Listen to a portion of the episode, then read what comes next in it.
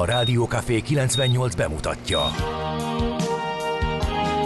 A Fekete Erdőn is túl, a város szélén, a hatos számú korteremben, egy olyan városban, ahol a vészhelyzetek mindennaposak, és bármi megtörténhet. És meg is történik. Ahol a kisbefektetők nap mint nap a tőzsdei kilengések között egyensúlyoznak. Egy eséssel már is megtörténhet a baj. Segítség! Csak négy doktoron múlik a biztos felépülés. Doktor urakat várják a négyes műtőben. Egy fáradt, de mindenre elszánt és profi csapat vigyáz az egészségre minden reggel. És kik ezek a kitartó szamaritánusok? Négy orvos, egy módszer és egy bögre kávé. Ács Gábor, Gede Balázs, Kantor Endre és Mihálovics András.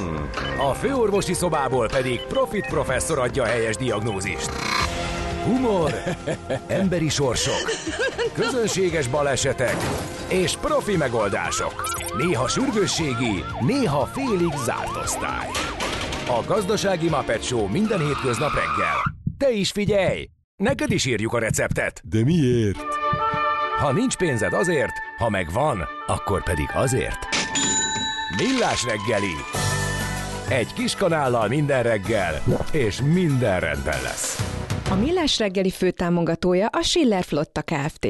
Schiller Flotta is rendtakár. A mobilitási megoldások szakértője a Schiller Autó tagja. Autók szeretettel. Jó reggelt kívánunk, drága hallgatók! Az a hang De nének neki. keltünk fel. Nem, figyelj, hidd már el, hogy fölöslegesen csináljuk a mai műsort. Teljesen Miért? fölös. Nem hát figyelj, a széles utakon? néprétegek azok úgy elhúztak innen, volt, aki tegnap, volt, aki ma biztosan. Nézd már meg, alig megy autó a Vácin. Tényleg, itt a Vácin három, kétszer három sávon, és eh, most meg tudom számolni egy kezemben, elment két autó. Azt hittem, hogy valami végigmondtam. apokaliptikus esemény történt az éjjel, mert Én- úgy jöttem be, hogy már csak a erősen közel a belvároshoz találkoztam valakivel.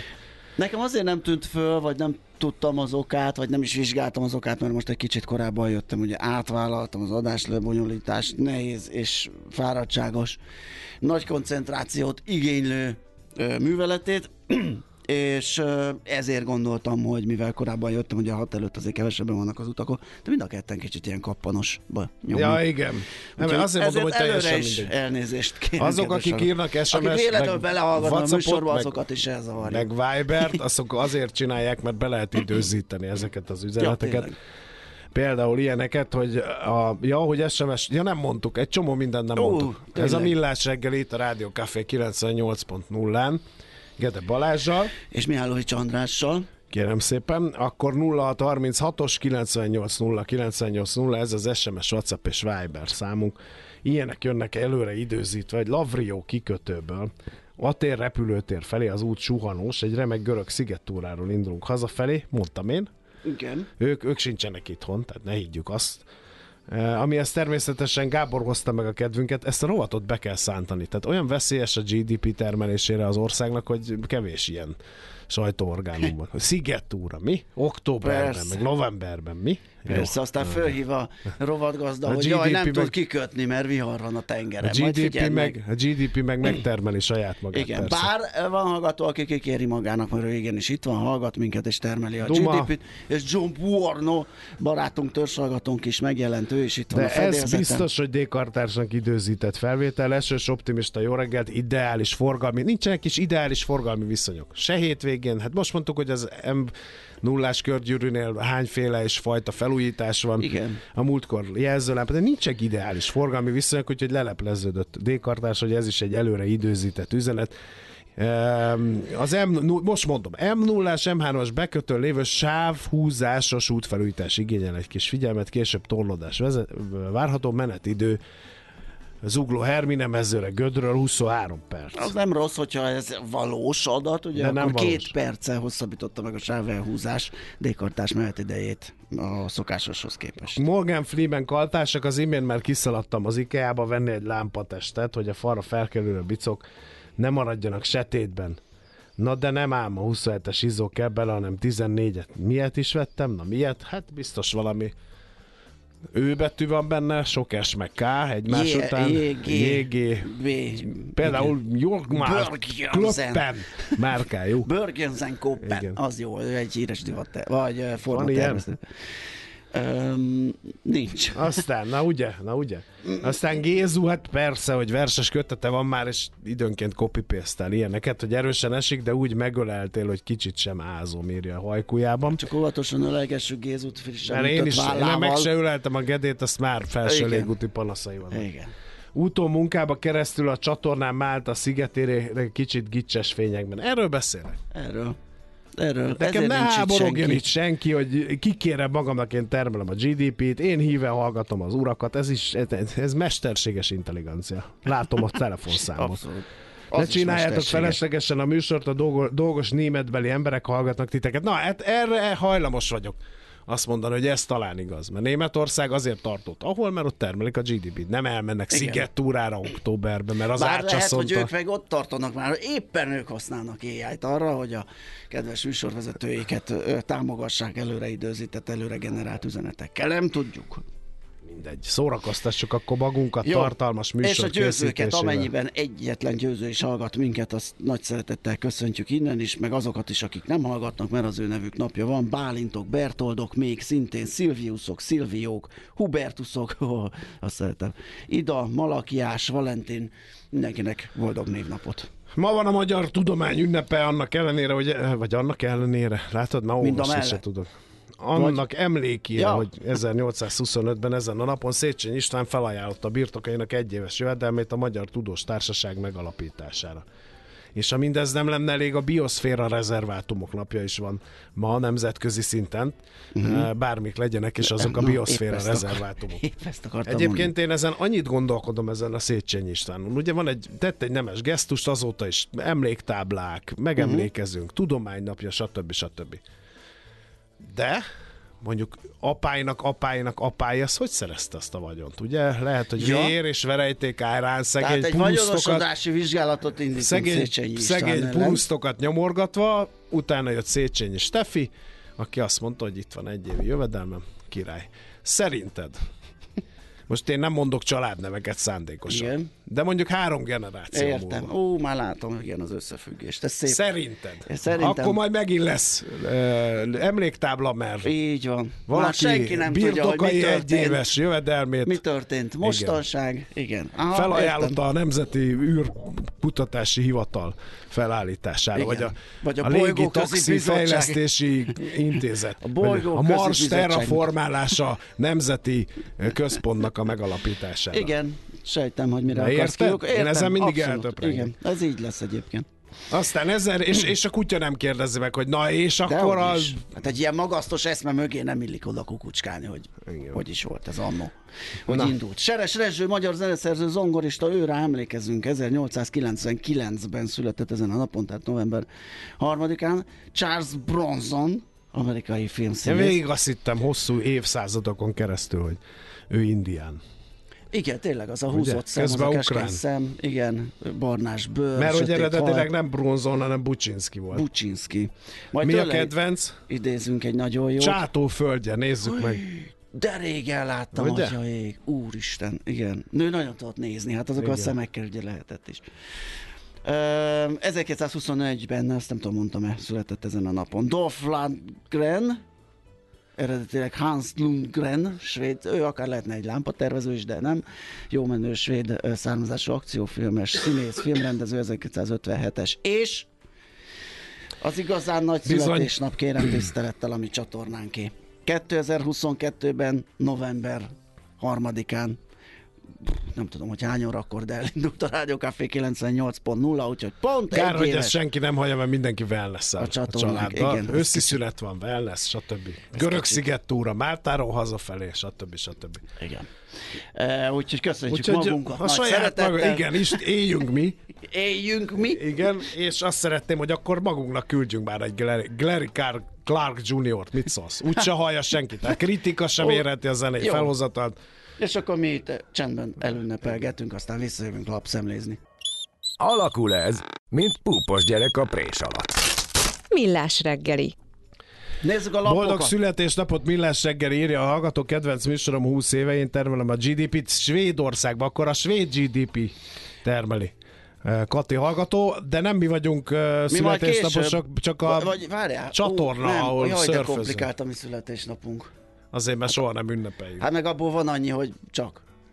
Mert? Hát akár most, hogyha ezt a nevet nézzük, millás reggeliként ö, hány évesek vagyunk, akkor az egy.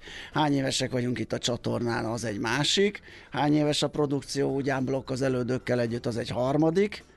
Aha. Van itt ünnepelni, vagy fél, Valamit az átsak is ki kell találni.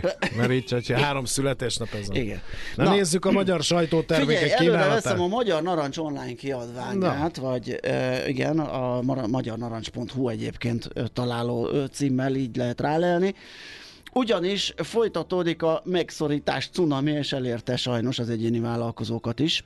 Micsoda? Igen, a, a főállású egyéni vállalkozók mellett a mellékesben többes jogviszonyban dolgozóknak is kötelező lesz fix járulékot fizetni havonta.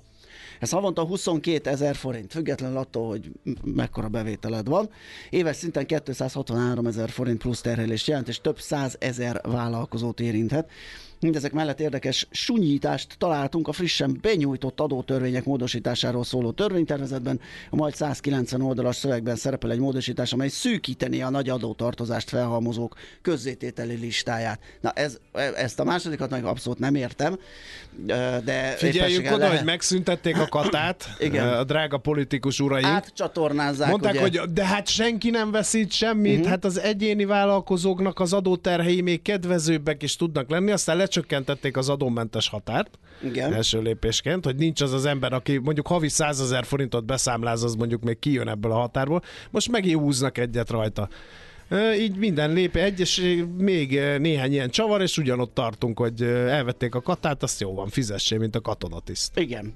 Úgyhogy ha az a szerencsétlennek megszakad a, vagy megszalad a szekere, és két millió forintot elér, vagy meghaladja az éves árbevétele, azt bontsuk le egy hónapra, ugye? Tehát ott, ott már azért dőzsi, Nézzük, mert számoljunk van. ugye a Ott egy- minimálbérrel, meg Ott ezekkel. egy, ott egy kicsit azért nagyon megszalad a jólétindex, akkor az e fölötti rész 60%-a után SZIA-t és járulékot kell fizetni, mind a mellett, tehát a 22 ezer alap mellett. Az azt jelenti, hogy ha 2,4 millió bevétele lesz, akkor az eddigi valamivel több mint 22 ezer forintos adó helyett járulék és járulékfizetés helyett 280 ezer forintot kell fizetnie. A havi járulékfizetés és a 2 millió feletti összegadója együtt ez.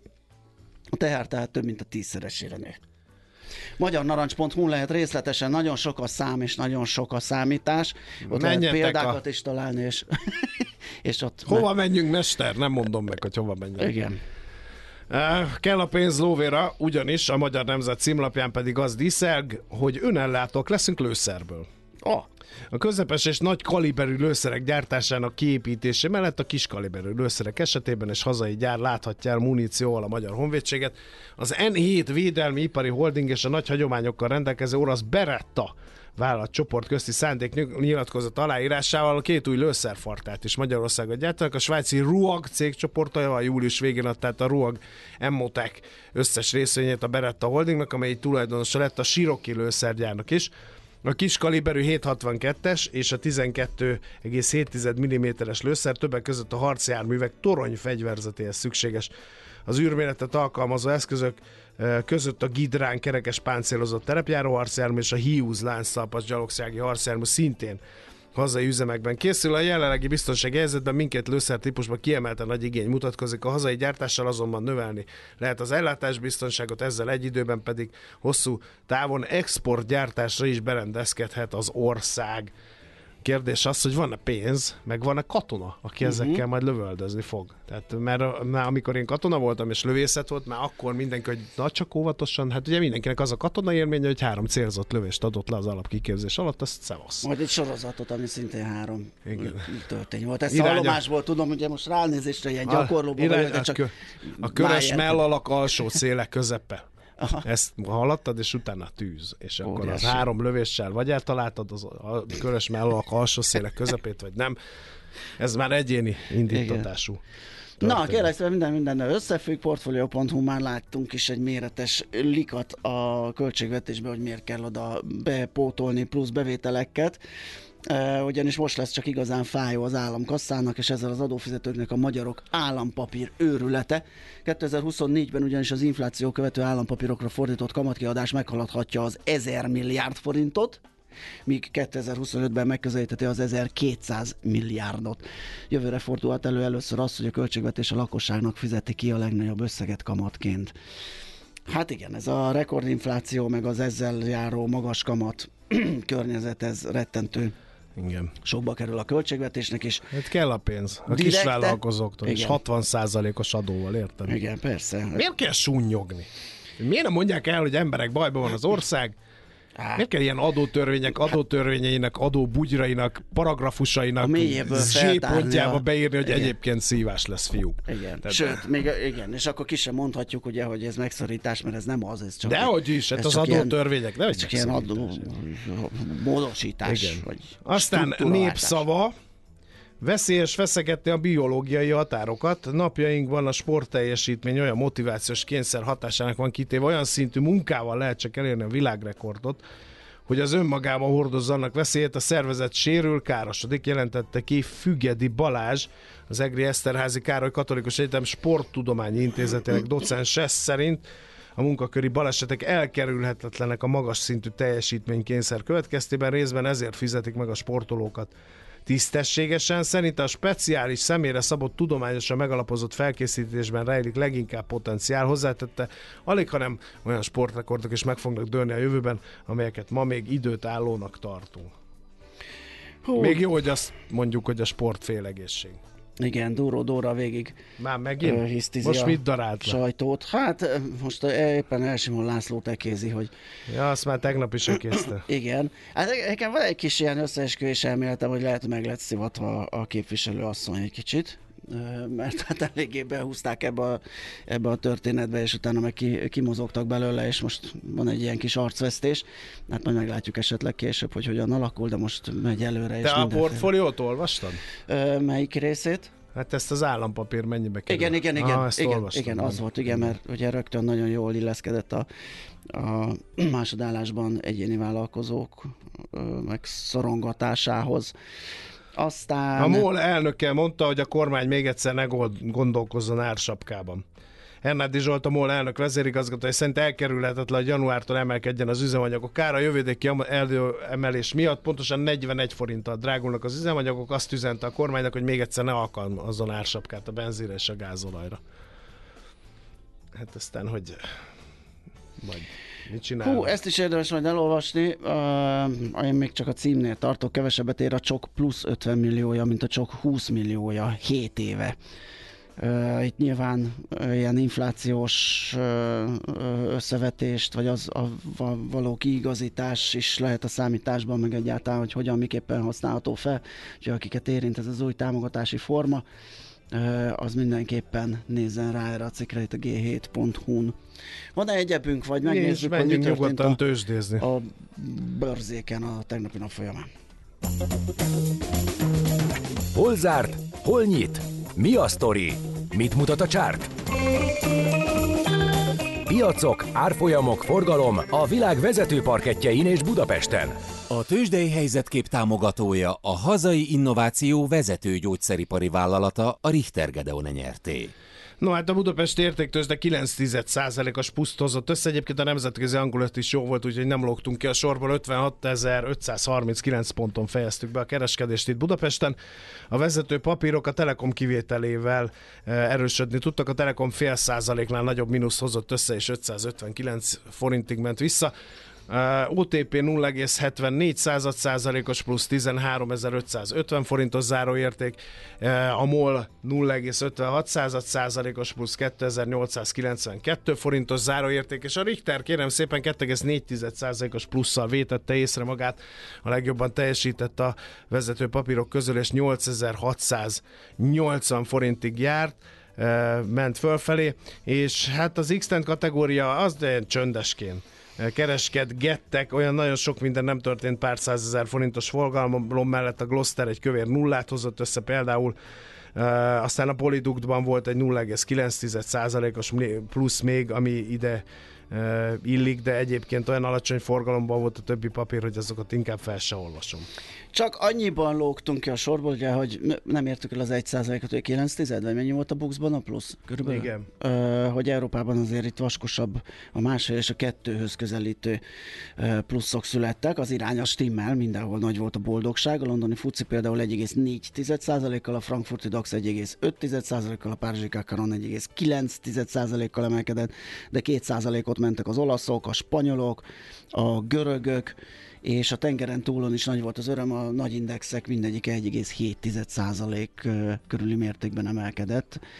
Üm, igen, együtt mozgott a három index, ugye szerdán nem változtatott a kamatokon a, a Fed, és most egyelőre ennek lehet örvendezni. Jött egy-két jó gyors jelentés is, olyan az Apple-t láttam, hogy a várakozásokat felülmúló múló eredményt közölt, és hát a Monster volt a másik, az csak azért, mert érintettség okán. Nekem vannak ezekből a papírokból, és vártam a gyors jelentésüket, az is jobb lett a várthoz képest, úgyhogy ott a, a, amúgy már rendes kereskedésben is ment másfél százalékot, aztán a, a tőzsdén kívüli after hours-ba meg még vagy ötöt. Ennek örültek a befektetők. Most Ázsiában öm, Ázsiában is pluszok vannak, Tokióban 1% Hongkongban 2,4, Indiában 7 tized, és ö, Kínában 8 tized százalékos a többlet, úgyhogy egyelőre mindenki nagyon örül és nagyon boldog a bőrzéken. Tőzsdei helyzetkép hangzott el a Millás reggeliben. Tőzsdei helyzetkép hangzott el a hazai innováció vezető gyógyszeripari vállalata a Richter Gedeon nyerté támogatásával. Megjött És Schmidt Andi, az aki nem akart jönni, de aztán mégis jött. Tegnap megbeszéltük vele. Legalább a születésnapra bejött, igen. igen. A sportfél egészség, akkor jó haladok, félkész, fél láb, jupjája írja Löpapa. Aztán a kérdés az, uh-huh. hogy a lőszer alapanyag honnan jön, uh-huh. és az mennyibe kerül majd nekünk. Hát ugye ezek nagyon jó és veretes kérdések. Valamint továbbra is ignoráljuk azokat, akik e, azt írják, hogy ők bizony hallgatnak bennünket, meg ilyen-olyan el, ér, érvekkel, elvekkel alátámasztják mindezt, de nem vesszük be. Schmidt Andi most szembesült vele, hogy van egy mániákus rendrakónk, aki kihúzkodja az összes fülest este, és elpakolja Nem egy baj, doboz szereztem, mélyére. szereztem. Jó van. Öm, És a bejöttem, reggel? Igen, meg bejöttem, is lepődtem. ö, ugye tegnap vagy mondtam a időben. fiúknak, hogy nem bizt, lehet, hogy ma otthonról, mert a kisfiam picit beteg. És jobban van? Jobban. Jó, Ah, szuper.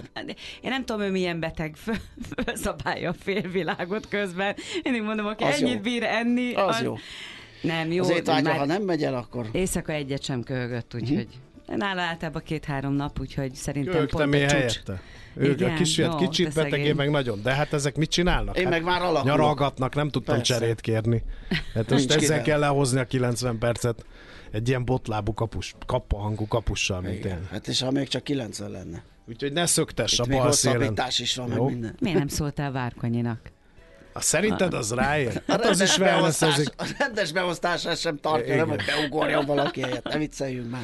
Na jó, van, jöjjenek Na. a hírek Schmidt Andi pennájából, aztán jövünk vissza. A mai világban könnyen félrevezetnek a csoda doktorok és a hihetetlen megoldások. Az eredmény? Hája pocim marad, a fej még mindig tar, a profit meg az ablakban.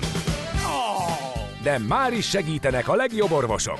Doktor megelégedés, doktor higgadság, doktor vidámság és doktor nyugalom. Doktor úr, ennek össze-visszaver a GDP-je, a pulcosa meg egy csökkenő gyertya. Két végéről égette. Ezt visszakalapáljuk, és olyan hozamgörbénk lesz, amilyet még dr. Alonso Mózdi sem látott. Millás reggeli. A gazdasági Muppet Show. Figyelem! Fogyasztása függőséget okoz. A Millás reggeli főtámogatója a Schiller Flotta Kft. Schiller Flotta is rendtakár. A mobilitási megoldások szakértője a Schiller Autó tagja. Autók szeretettel. Jó reggelt kívánunk, 7 óra 8 perc van, folytatódik a Millás reggeli a Rádió Café 98.0-án Gede Balázsjal. És Miálovics Andrással élénkül a forgalom, mert amíg ezt elmondta, 8 autót számoltam, ugye ez korán reggel kettő volt, és itt okvetetlenkedtünk, hogy hova lettek a kedves hallgatók. Kaptunk egy pár ö, üzenetet, amiről még. Magyarázkodás, magyarázkodás, Vagy hallgatói magyarázkodás. üzenet, vagy egy AI generálta üzenet. de Többen élezték, hogy hallgatnak minket, és termelik a GDP-t. Mi vagyunk, a, igen, ezeknek háromnegyede külföldön. Egyébként, eh, úgyhogy még ez színesíti a ma reggelit, eh, mi vagyunk a palimadarak, akik akkor is bejárnak, Ja. amikor mások nem. Na Akik mindegy. Mások vagy ö, Franciaországba mászkálnak koncerteken, vagy hajós élményeket Igen. gyűjtenek be a tengereken, tehát így vagyunk. Akiknek csak megszületni volt nehéz. Igen, igen, igen. Na, eh, nézzük a közlekedési helyzetképet, bár azt mondták, de most itt semmi nincs, úgyhogy miért lenne, mikor alig van autó az utakon, de ettől még nagy óvatossággal és körültekintéssel közlekedjünk, ne eh, ösztönözzön felelőtlenségre az, hogy most lehet esetleg haladni jobban. Ú, tényleg, megy az idő, Vera írja, hogy közeleg a pékek rémálma a beigli szezon. Hát gondolom, az csak annyiból rémálom, hogy sokat kell melózni, de azért a pénztár gép olyankor csörög vadul. Egyszer és akkor csak megkértek, mert hát az én kis feleségem Azért csinál, meg csinál beiglit, és valakinek vennem kellett egy neves cukrászdába, és ott végig kígyóztam egy sort, hát azt, azt tényleg egy ilyen... Egy őrület van. Egy őrület van ilyenkor. Igen, úgyhogy igen, jön, jön. Hát az évből már mennyi, nyolc hetünk van, kilenc? Nem sok. Nem tudom. Hátra. Valami ilyesmi. Na, nézzünk akkor budapesti híreket, miatt elszuntikálsz.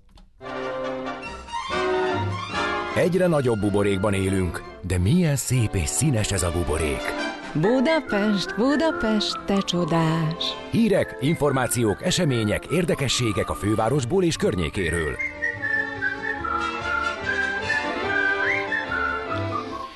A Budapest környéke.hu-n meg lehet tekinteni azokat a látványterveket, amelyek arról a 90 méteres toronyházról készültek, ami az Árpád hídnál épül, és a Mészáros Lőrincféle Gigabank az MBH-nak lesz a székháza.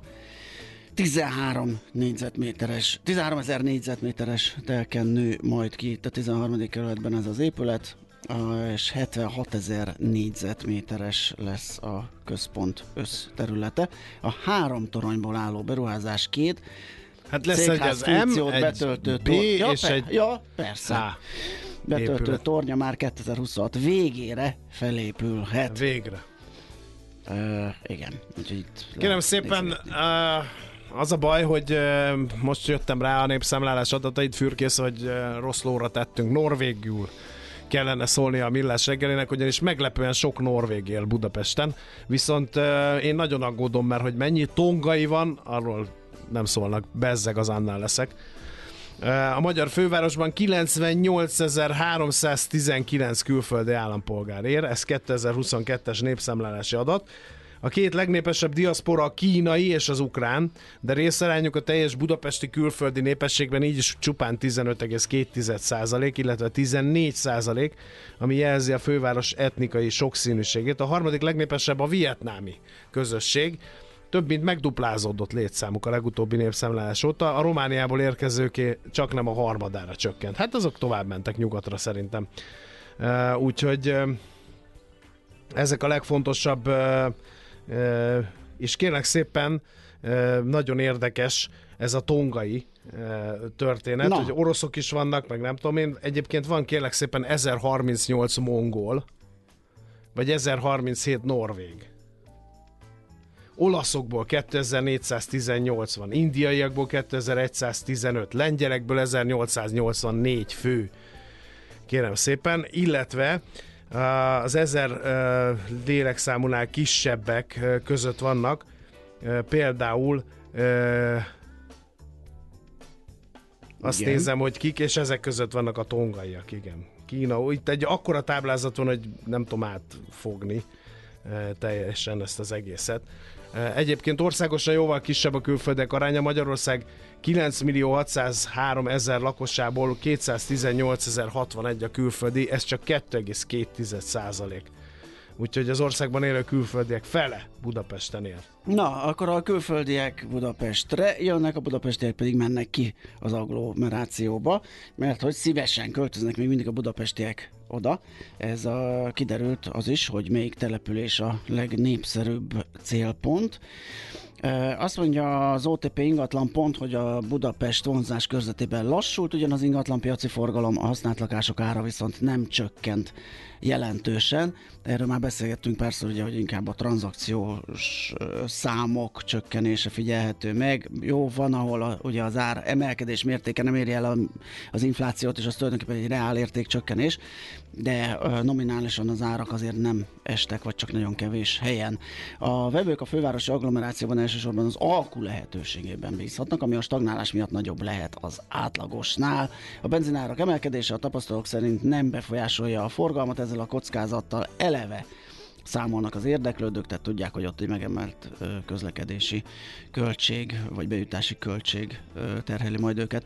Na, és akkor a legnépszerűbb, hát az érd az agglomerációs városok között a kitelepülők körében. A járvány kibrobbanását követő kiköltözési hullám főképp Délegyházát, Nagy Tarcsát és Pilis, Pilis Jászfalut célozta, az addig felkapott települések viszont veszítettek a népszerűségükből. Buda, Budaörs például ebben az időszakban alig gyarapodott, Dunakeszi lakossága pedig néhány ezre nézd meg, meg az, nézd, nézd meg, meg az ingatlan árakat, Persze. és akkor helyre, hát helyre ott, kerülnek, ott, ott, hogy az oké, hogy ki akarok menni a városból, igen. a zöldbe, de hát azért mennyi pénz kell ahhoz? Buda, Buda, így van, ezek nagyon bedrágultak már. Ott már nagyon régóta tart ez a rally, és ott azért már egy igen kifeszített piac. Nem véletlen Pilis Jászoló, hát az már Vörösváron túl van és már azért annak idején még Pilisvörösvár sem volt annyira a célkeresztben, Solymárig mentek el szívesebben, aztán jött Szent Iván, aztán Vörösvár, aztán most úgy látszik még kiebb már Pilis Jászfalu is menő lett. Na, hát egy ilyen listánk volt. Megyünk tovább egy uh, muzsikával, aztán jön ébresztő témánk, megnézzük, hogy megoldás lehet-e a harmadik országbeli munkaerőt foglalkoztatni. Nekünk a Gellért hegy a Himalája. A Millás reggeli fővárosi és agglomerációs infóbuborékja hangzott el. Az egészség nem minden, de az egészség nélkül minden semmi. Millás reggeli. Na megnézzük a harmadik világbeli, világbeli, országbeli munkaerő foglalkoztatásának lehetőségeit. Most, hogy már tudjátok, hogy mennyi külföldi él Budapesten meg Magyarországon, megnézzük, hogy az ő foglalkoztatásukra miért van szükséges, hogy hogyan változhat az ő arányuk a magyar munkavállalókon belül. Farkas Tünde, Pannonwork nemzetközi toborzás és közvetítési üzletág vezetője van a vonal túlsó végén. Jó napot kívánunk! Jó reggelt! Jó, jó reggelt! Mi a baj a magyar munkaerővel? Leginkább az, hogy nincs elég? Igen, gyakorlatilag évek óta erről szólnak a hírek, hogy, hogy szinte minden vállalatot és szektort érint azt, hogy munkaerőhiány van. És hát ezt azt kell mondjam, hogy mi is meg tudjuk erősíteni, valóban nagyon nehéz hazai munkaerőt találni. Legutóbbi KSH adatok szerint egyébként a munkanélküliség ráta 3,9 százalék, ami, ami hát azt jelenti, hogy kizárólag magyar munkavállalókból nem igazán lehet kiszolgálni a, a jelenleg is fennálló munkaerő. Na jó, de hát van egy csomó közmunkás például. Uh-huh. Nem biztos, hogy beintegrálható, aki közmunkában dolgozott egy, egy, egy olyan munkakörre, ahová, ahová a cégek keresik jelen pillanatban. Uh-huh.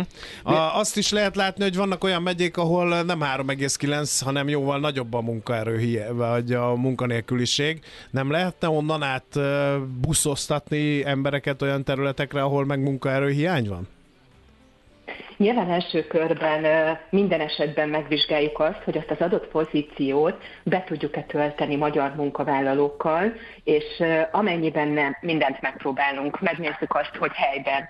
Hogyha helyben nem sikerül, akkor megnézzük azt, hogy akár 50 kilométeres, x kilométeres körzeten belül utaztatásból meg tudjuk-e oldani. Amennyiben ez sem működik, akkor megvizsgáljuk azt, hogy az ország más részénről meg tudjuk-e oldani a, a munkaerőt, és amennyiben nem, akkor akkor a végső eset az, amikor a külföldi munkavállalókhoz fordulunk. Ugye azt tisztázni kell, bocsánat, hogy a külföldi munkavállalónak is legalább annyit kell fizetni, mint a hazainak. Tehát az nem fordulhat elő, hogy Abszolút. azért fordul valaki egy ilyen megoldáshoz, mert hogy olcsóbb a külföldi munkaerő. Nem, munkatörvénykönyve alapján, ekvivalencia elve alapján ugyanazokat a juttatásokat kell, hogy fizessük. A következő kérdés az arra vonatkozik, hogy oké, okay, ha van magyar munkavállalónk, de az meg nagyon mozgékony. Ugye lehet látni, hogy például mennyien mennek külföldre dolgozni, itt hagyva csapott papot. Mennyire uh-huh. jelentős probléma maga a fluktuáció? Mi magunk is mérjük egyébként folyamatosan a fluktuációt, és külső méréseket, meg külső kutatásokat is használunk mindenre. És hát ugye mind a saját felmérések, mind a külső felmérések azt mutatják, hogy mind a szellemi és mind a fizikai munkakörökben magas fluktuációval kell számolnunk. Egy kis különbség azért van a kettő között, hogyha szellemi munkaköröket nézzünk, akkor ott, ott a felmérések alapján nagyjából egy ilyen 20% körül mozog, tehát egy olyan 20% körüli fluktuációval lehet számolnunk, de a fizikai munkaköröknél ez a szám, ez, ez igen csak 40% felett van, és inkább 50% felé közelít. Azt gondolom, hogy ez egy rendkívül magas szám, és, és az okok abban kereshetőek, hogy, hogy számos nyitott pozíció van jelen pillanatban a piacon. Rengeteg inger érja ebből a szempontból a munkavállalókat, és, és főleg a fizikai állomány sokkal könnyebben hagyja ott az adott munkahelyet, hogyha, hogyha valahol egy magasabb juttatási csomagot kínálnak a számára. Na de miért jön ide a külföldi, ha a magyar sem marad itt? Ő neki kisebb a bérigényük? Tehát, hogy bejön Magyarországra, oké, rendben, de majd rájön, hogy odébb megy mondjuk egy pár száz kilométert, és ennek a sokszorosát kapja a fizetésen, mint amennyit itt keres. A külföldi munkavállalók, amikor hozzánk szeretnének jönni, ugye egy, egy adminisztrációs folyamaton kell, hogy, hogy végigmenjenek, vagyis egy engedélyezési folyamaton. Maga az engedélyezés az egy meghatározott cégre szól, egy meghatározott időre, tehát egy határozott időre, és ezért is kevesebb számuk, az ő számukban a, a fluktuáció, mert határozott időre jönnek, minél több pénzt szeretnének keresni. Ugye ezekben az országokban lényegesen alacsonyabb a jövedelem, mint, mint náluk és nálunk, és sokszor a többszörösét keresik mindennek, tehát ők motiváltak arra, hogy nálunk dolgozzanak. Én még rágnám ezt a csontot, hogy igen, uh-huh. egy darabig motiváltak mondjuk két évig, és utána elkezdi ezt a procedúrát mondjuk Németország felé, és utána lesz egy referenciája, hogy két év Magyarországi akkumulátorgyári tapasztalattal rendelkező képzett szakember Németországi állást keres. Uh-huh. Azt gondolom, hogy ha ma Magyarországon egy munkavállaló kettő évig egy helyben dolgozik, akkor nagyon hálásak érte a munkáltatók. Aha, uh-huh. tehát akkor már azzal motiválják, hogy maradjon. Milyen országokból érkeznek? Mit nevezzünk harmadik országnak egyáltalán? Ugye 2016 óta van arra lehetőség, hogy harmadik országbeli külföldi munkavállalók mondjuk munkaerőkölcsönzés keretén belül egyszerűsített eljárásban jöhessenek dolgozni. Ez, ez úgy definiálta akkor a törvény, hogy Magyarországon szomszédos harmadik országbeli munkavállalók, tehát az unión kívüli munkavállalókat nevezzük így. Ez akkor még Ukrajnát és Szerbiát jelentette. Majd ezt követően 2021-ben és 2022-ben is történt egy bővülés az országok számának tekintetében, úgyhogy jelen pillanatban 15 ország az, amiből potenciálisan munkavállalókat lehet toborozni, Ukrajnát és Szerbián kívül. Természetesen nem azt jelenti, hogy mind a 15 országból jönnek munkavállalók, és mi sem toborzunk egyébként mind a 15 országból. Jellemzően Fülöp-szigetek, Kirgizisztán, Kazasztán, Indonézia, Vietnám azok az országok, ahonnan munkavállalók érkeznek, és hát az orosz-ukrán háborúnak köszönhetően azért csökkent az ukrán munkavállalók száma, de, de azért továbbra sem elhanyagolható ez a fajta foglalkoztatás. Uh-huh. Um, azt, azt lehet tudni, hogy a munka adók mennyire élnek ezzel a lehetőséggel? Tehát arra akarok kiukadni, hogy egyelőre megy egy ilyen tapogatózás, egy helyzetfelmérés, vagy elég nagy számban vannak már jelen. Jó, most az akkumulátorgyár, meg az egyéb a hírekben megjelenő esetekről tudunk, látjuk, de hogy úgy általában a vállalatok hogyan állnak ehhez a lehetőséghez? Uh-huh.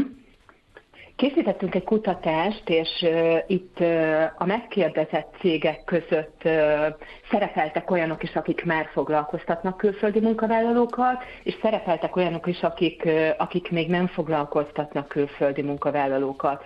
A kutatásban egyébként uh, 500 pluszos cégek HR vezetőit kérdeztük meg, és ők azok, akik, akik, akik nyilatkoztak ebben a, ebben a témában.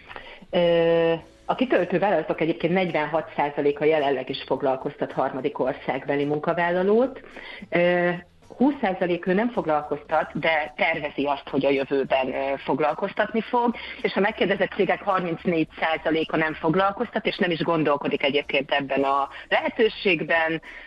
Nekik még nem fáj annyira, hogy, hogy kiesik a munkaerő, úgyhogy ők emiatt reménykednek abban, hogy, hogy magyar munkavállalókkal is be tudják tölteni. Kulturálisan mennyiben Hogy lehet összefésülni egy magyar, meg egy Fülöp-szigeteki és egy indiai Főleg, hogy volt itt ugye egy jól irányzott olyan kampány, amivel sikerült az embereket elrettenteni a más országból, más bőrszínnel, más nyelven beszélőktől, úgyhogy ebből most érzünk valami kis nehézséget.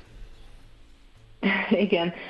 A kutatásban egyébként ezt is megkérdeztük a résztvevőktől, hogy melyek a legnagyobb félelmek, és pontosan ezt a, a kulturális különbözőséget jelölték meg egyik, egyik legmagasabb félelemnek. A tapasztalatunk az egyébként, hogy ezt egy, egy jól kialakított beillesztési programmal azért viszonylag könnyen át lehet hidalni ezeket a problémákat. Mi is rendelkezünk egyébként egy ilyen beillesztési programmal, és ennek a része az, hogy mindenki megkapja a megfelelő tájékoztatást. A transzparencia egy nagyon-nagyon lényeges eleme ennek az egésznek. Megfelelő tájékoztatást kapjon egyrészt ugye a külföldi munkavállaló, mondjuk a munkahelyi körülményekről, akár a keresetről, a mi kultúránkról, a mi társadalmi beilleszkedés, berendezkedésünkről, bocsánat. Ők csak ebben az esetben tudnak mindehez igazodni. Megfelelő tájékoztatást kap, kell kapjon egyébként maga a foglalkoztató is, hogy mire számítson a munkavállalókkal kapcsolatban, akár kulturálisan, hiszen a legnagyobb félelmük ez, akár nyelvi szempontból, vagy, vagy a szokások szempontjából, és nem utolsó sorban azért a magyar munkavállalók érzékenyítése és tájékoztatása is egy, egy nagyon lényeges feladat, hogy tudják azt, hogy, hogy nem az ő munkájukat veszik el a külföldi munkavállalók, hanem pont ellenkezőleg a segítségükre vannak Világos. mindebben. És egyébként a mi tapasztalatunk az a magyar munkavállalókkal kapcsolatban, hogy nagyon befogadóak, és több esetben barátságok születnek, és hogyha nem értik egymás nyelvét, akkor akár Google fordítóval is kommunikálnak egymással, és tényleg azt látjuk, hogy, hogy szükséges a megfelelő kommunikáció, hogy ne ellenségként, hanem egyfajta segítségként tekintsenek rájuk. A program része egyébként az is, hogy erősítjük azt a szerepet egy, azzal, hogy több nyelvet beszélő koordinátor kollégákat is alkalmazunk. Ők sokszor egyébként az adott nációból kerülnek ki, és nem csak egy, egyfajta tolmács szerepet látnak el, mm. hanem, hanem egy mentorként is részt vesznek ebben a folyamatban, és ők szintén segítik ezzel a munkavállalók beilleszkedését, és egyfajta kapocsként is funkcionálnak így a, a magyar és a külföldi munkavállalók között. Oké, okay, Tünde, nagyon köszönjük, hogy ránéztünk erre a helyzetre. Nagyon sok ember hiányzik ugye a munkaerőpiacról, úgyhogy ezt folyamatosan követni fogjuk ennek a, fejlődését és irányait. Köszönöm még egyszer, jó munkát és szép napot kívánunk! Köszönöm szépen! Viszont, Viszont. Viszont hallásra. Farkas Tündével a Pannonwork nemzetközi toborzási és közvetítési üzletágvezetőjével beszélgettünk. Veszel-e? Eladod-e? Kanapéról-e? Irodából-e? Vonaton-e? Mobilról-e? Laptopról-e? Kényelmesen, biztonságosan, rengeteg ajánlat közül válogatva, időt spórolva. Ugye, hogy jó? Mert ott van a mágikus E. E-Business, a millás reggeli elkereskedelmi rovata, ahol mindenki számára kiderül, hogy online miért jó üzletelni.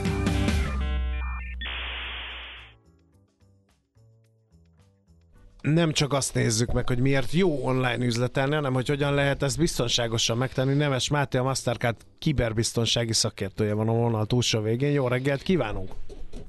Jó reggelt! Jó reggelt, szia! Na hát jönnek az óriási rohamok a fekete péntekektől. Ke- Gyakorlatilag most már egy összefüggő nagy online vásárlási őrület indul egészen az év végéig, sőt még utána is, ugye felmérések mutatják, hogy az ünnep után is a mindenféle vásárlási utalványokat, egyebeket próbálják elsütni az emberek és elkölteni. Úgyhogy nagyon oda kell nézni, hogy mit csinálunk, milyen jó tanácssal tudjuk útnak indítani a vásárlókat, mire figyeljenek az online térben.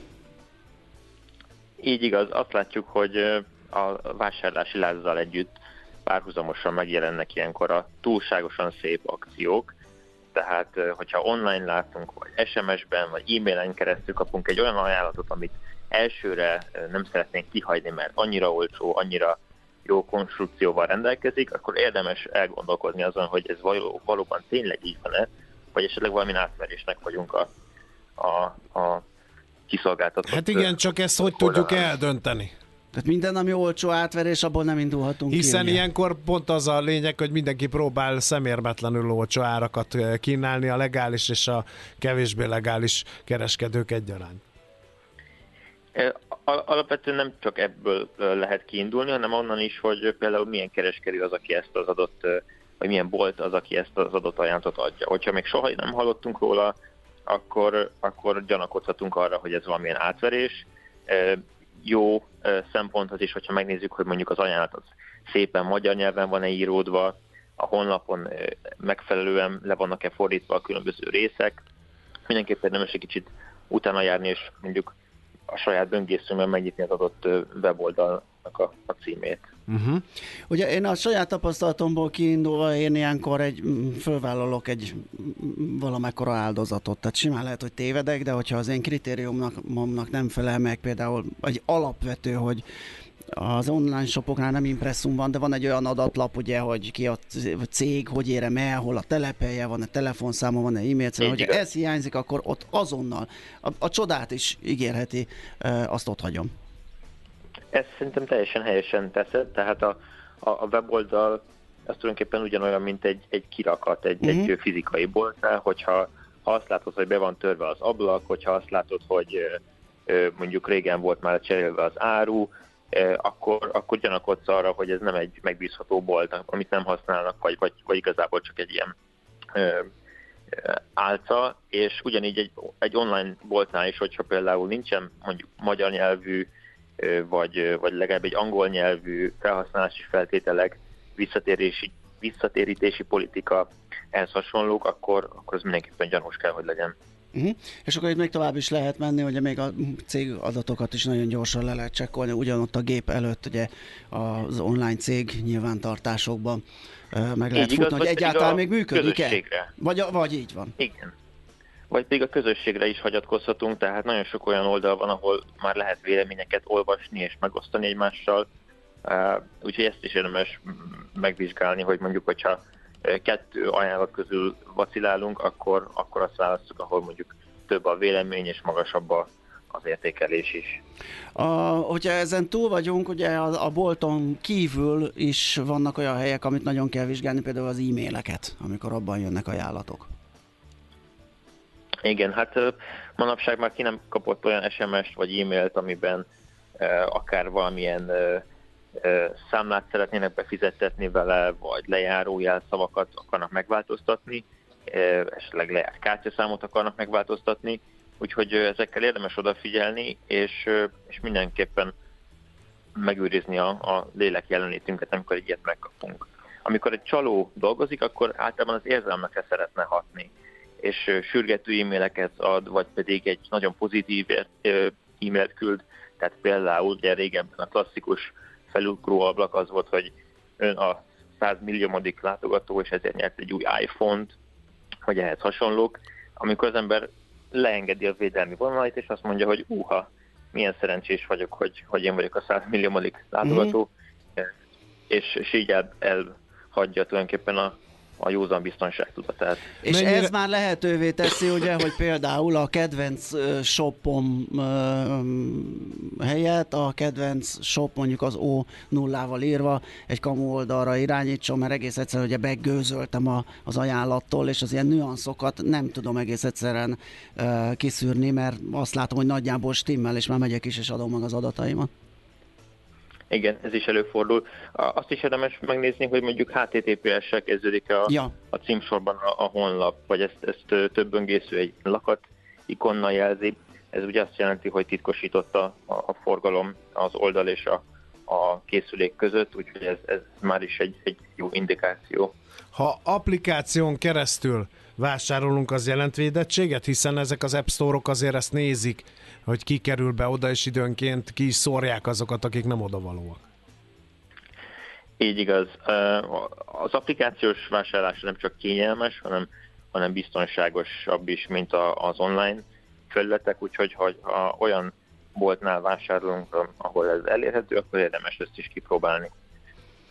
És ugye lehetőség szerint minden dokumentálni, vagy kapott dokumentumokat eltenni, sőt, hogyha nincs elég dokumentumunk, én például képernyőképeket is szoktam készíteni ajánlatokról, vagy, vagy mm, bármilyen ígéretekről, hogy utána az esetleg bizonyítékként szolgálhasson, gondolom ez sem rossz ötlet.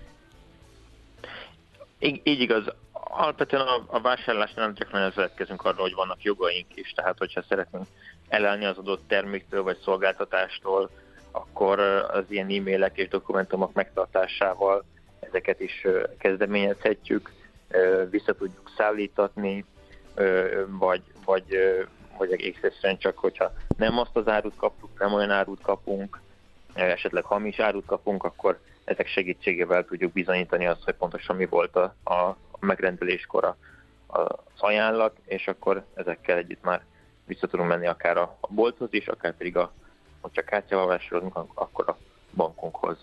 Uh-huh. Jó. Mennyire ö, bánjunk nagy vonalon az adatainkkal, bankkártya és személyes adatok? Hiszen ezekből aztán össze lehet rakni egy jó kis profilt, ami aztán máshol visszaköszön, ahol mi nem szeretnénk.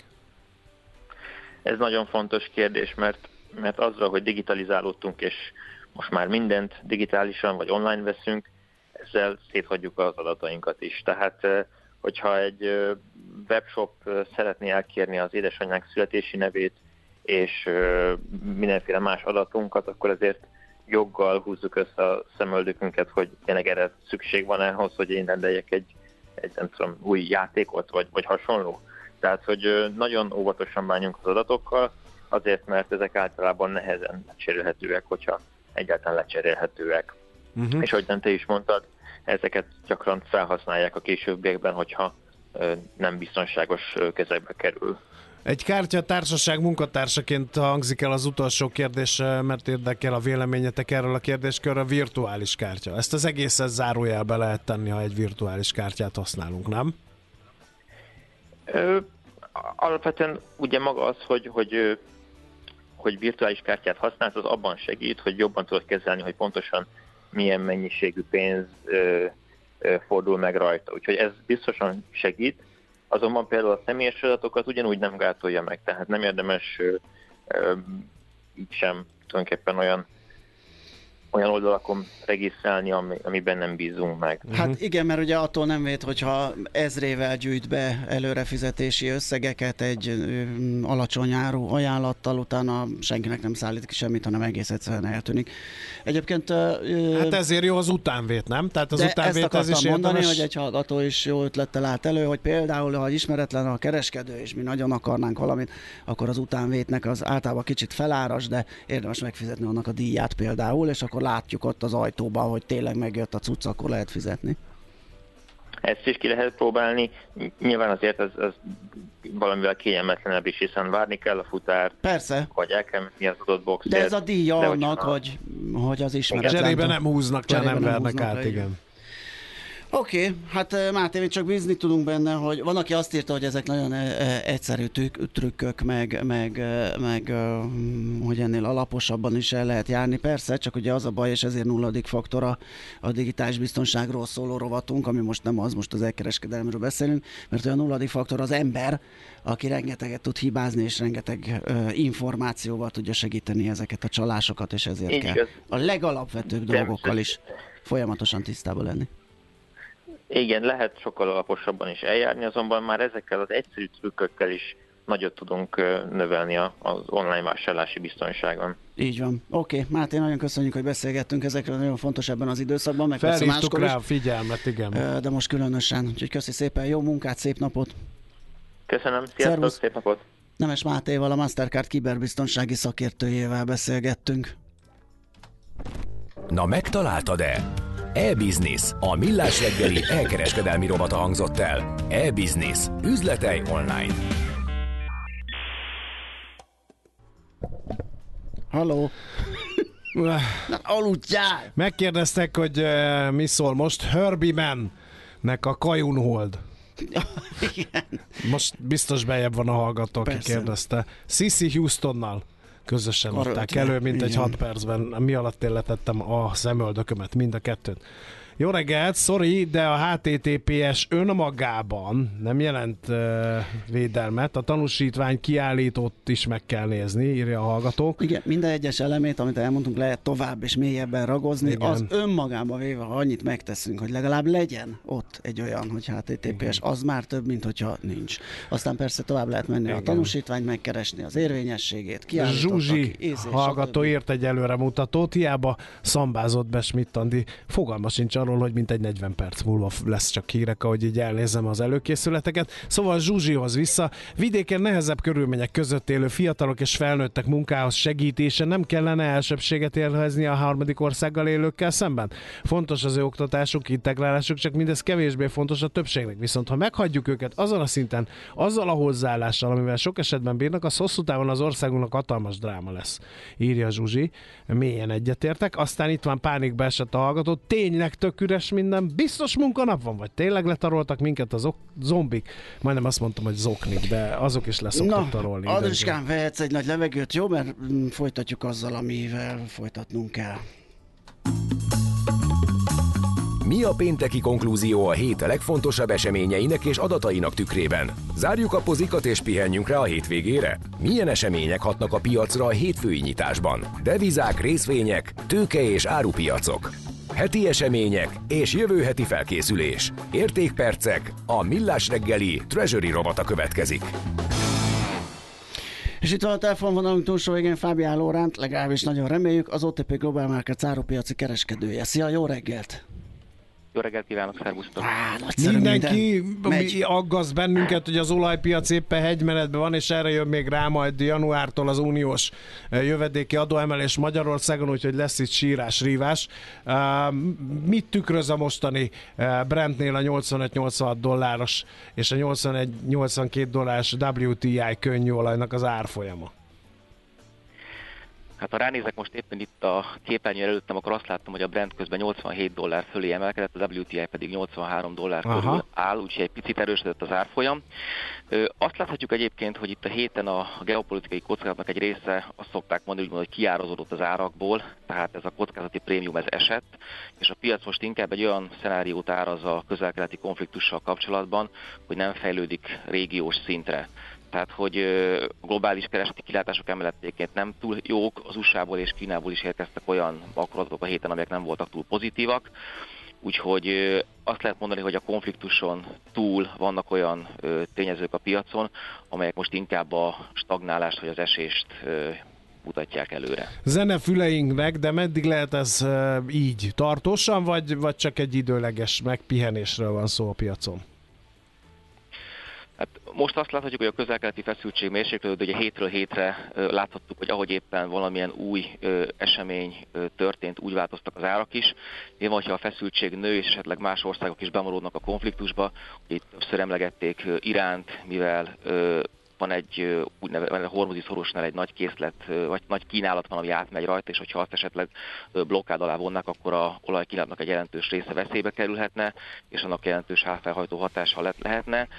Úgyhogy láthattuk az elmúlt hetekben, hogy könnyen 100 dollár közelébe kerülhet az árfolyam, hogyha a konfliktus regionális szintre fejlődik. Ha nem fejlődik, akkor megmaradhatunk így, tehát nincs, a, nincs a béli félelem bennetek, hogy ez valamitől erőre kaphat, és megint elindulhat felfelé? A orosz barátaink például a szaudiakkal nem kezdik el veregetni a vállukat így az év vége felé például? Hát ha már említetted a, a oroszokat és Szaudarábiát, ugye a kínálati oldalon láthatjuk azt, hogy az OPEC csökkentések, aminek ugye Szaudarábia és Oroszország is részesei, évvégéig biztosan fennmaradnak, de akár jövőre is fennmaradhatnak, és már ez, illetve egyéb más tényezők is vannak azért, de két millió hordós deficit van nagyjából a piacon. Ezzel szemben állhat egy esetleges iráni és venezuelai kínálat, uh-huh. de ez nem elég ahhoz, hogy a piacról kieső mennyiséget ellensúlyozza. Tehát ahogy ti is említettétek, egy kínálati deficit van a piacon, és ez már önmagában is elég lehet arra, hogy az árakat fölfelé hajtsa. Amúgy a, az opt csökkentések azért valamelyest úgy gondolom, hogy ezért támaszt juthatnak az árfolyamnak, tehát ha tartósan gyenge további makro adatok jönnek, akkor az OPEC akár további csökkentést is eredményezhet. Nekik ez a 80-90 dolláros olajszint az, ami megfelelő. Nézzünk rá egy kicsit a gázpiacra Bizony, is. mert a fűtési biztos, szezon beindul előbb-utóbb. Hiába szezon. van most 10 fok. Így van. Mit lehet elmondani a mostani áról, és milyen mik hatnak rá, mire számíthatunk? Hm. Hát az európai gázárak alacsonyak vagy magasak, ugye ez nézőpont kérdése. Uh-huh. Most 50 euró körül van a benchmark TTF földgáznak az árfolyama, de a Covid kitörés előtti szintekhez képest, amikor ilyen 17-20 euró volt, még azért mindig magasak. Nem beszélve mondjuk az amerikai gázára, hogyha összehasonlítjuk, amelyhez képest Európában ötször drágább most az árfolyam. Pedig az évekkel ezelőtt, vagy egy évvel ezelőtt 150 euró közelében volt a, a benchmark árfolyam, de ez historikusan azért még mindig magasnak mondható. Uh-huh. E, ott milyenek a kilátások? Ugye, ha beindul mindenkinél a fűtés, akkor az meghúzza a keresletet általában. Igen, az elmúlt egy-két hónapban jelentős mozgások voltak, és napon belül akár ilyen 10-12 százalékos mozgást is láthattunk, és jelentős áremelkedés is volt egyébként, ugye ezekről a relatív alacsony szintekről. Az okok között meg tudnám említeni egyébként a norvég termelés egy részének a kiesését, október első felében, ez most arra megszűnt, és nagyjából ez a 300 millió köbméter feletti szintek, amit szoktak szállítani, ez novemberben, decemberben megvalósul. Emellett ugye továbbra is fönnáll az Ausztrál LNG export egy részének a kiesése miatti bizonytalanság, ugye ott a sztrájk helyzet még mindig nem oldódott meg. Az orosz export az várhatóan csökkeni fog még a mostani szintekről is, de azért nagyon nem kell aggódni, mert vannak egyéb források, ahonnan tudjuk pótolni, Európa is tudja pótolni a kiesést. Itt főleg Algéria, Líbia, Azerbajdzsán, ahonnan 100 millió kilométer uh-huh. fölötti kínálat érkezik, de bőséges LNG kínálat érkezik más országokból is. Akkor nyugodt, az LNG az, ami meghatároz. Akkor nyugodt Igen. telünk lesz? Úgy tűnik most pár pillanat? Én úgy látom, hogy annyira nagy aggodalomra nincs ok, de azért azt, azt lehet látni, hogy csökken a különbség, a, ha ránézünk a határidős piacra, a novemberi, decemberi és a távolabbi határidős kontraktusok között. Tehát azt jelenti, hogy nem éri meg most már tengeren tárolni a gázt, hanem inkább a piacra dobják és eladják és ez alapján várhatóan több LNG szállítmány fog Európába érkezni az év végéig. A szárazföldi készletek így talán tovább kitarthatnak, ami a következő szempont, szezon szempontjából lehet fontos. Tehát a piac az elkövetkező hónapon azt gondolom, hogy várhatóan ö, egyensúlyban lesz, sőt, akár túlkínált is lehet, főleg a, az LNG szállítmányok miatt.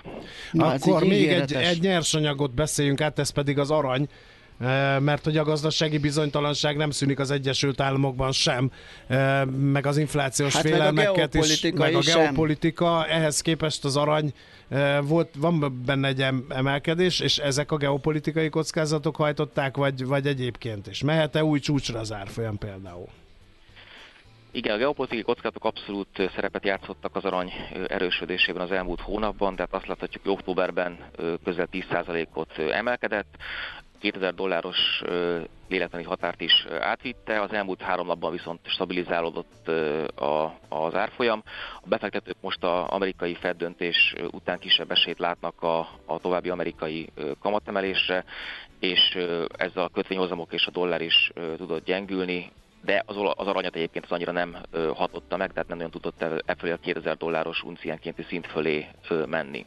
Uh-huh. Ugye ez azért érdekes, mert hogyha megáll a Fed, és esetleg a kötvényhozamok is esni kezdenek, ugye az az aranynak általában jó szokott tenni, hiszen mint alternatív befektetés nézünk a kötvényekre, akkor amikor aranyat veszünk.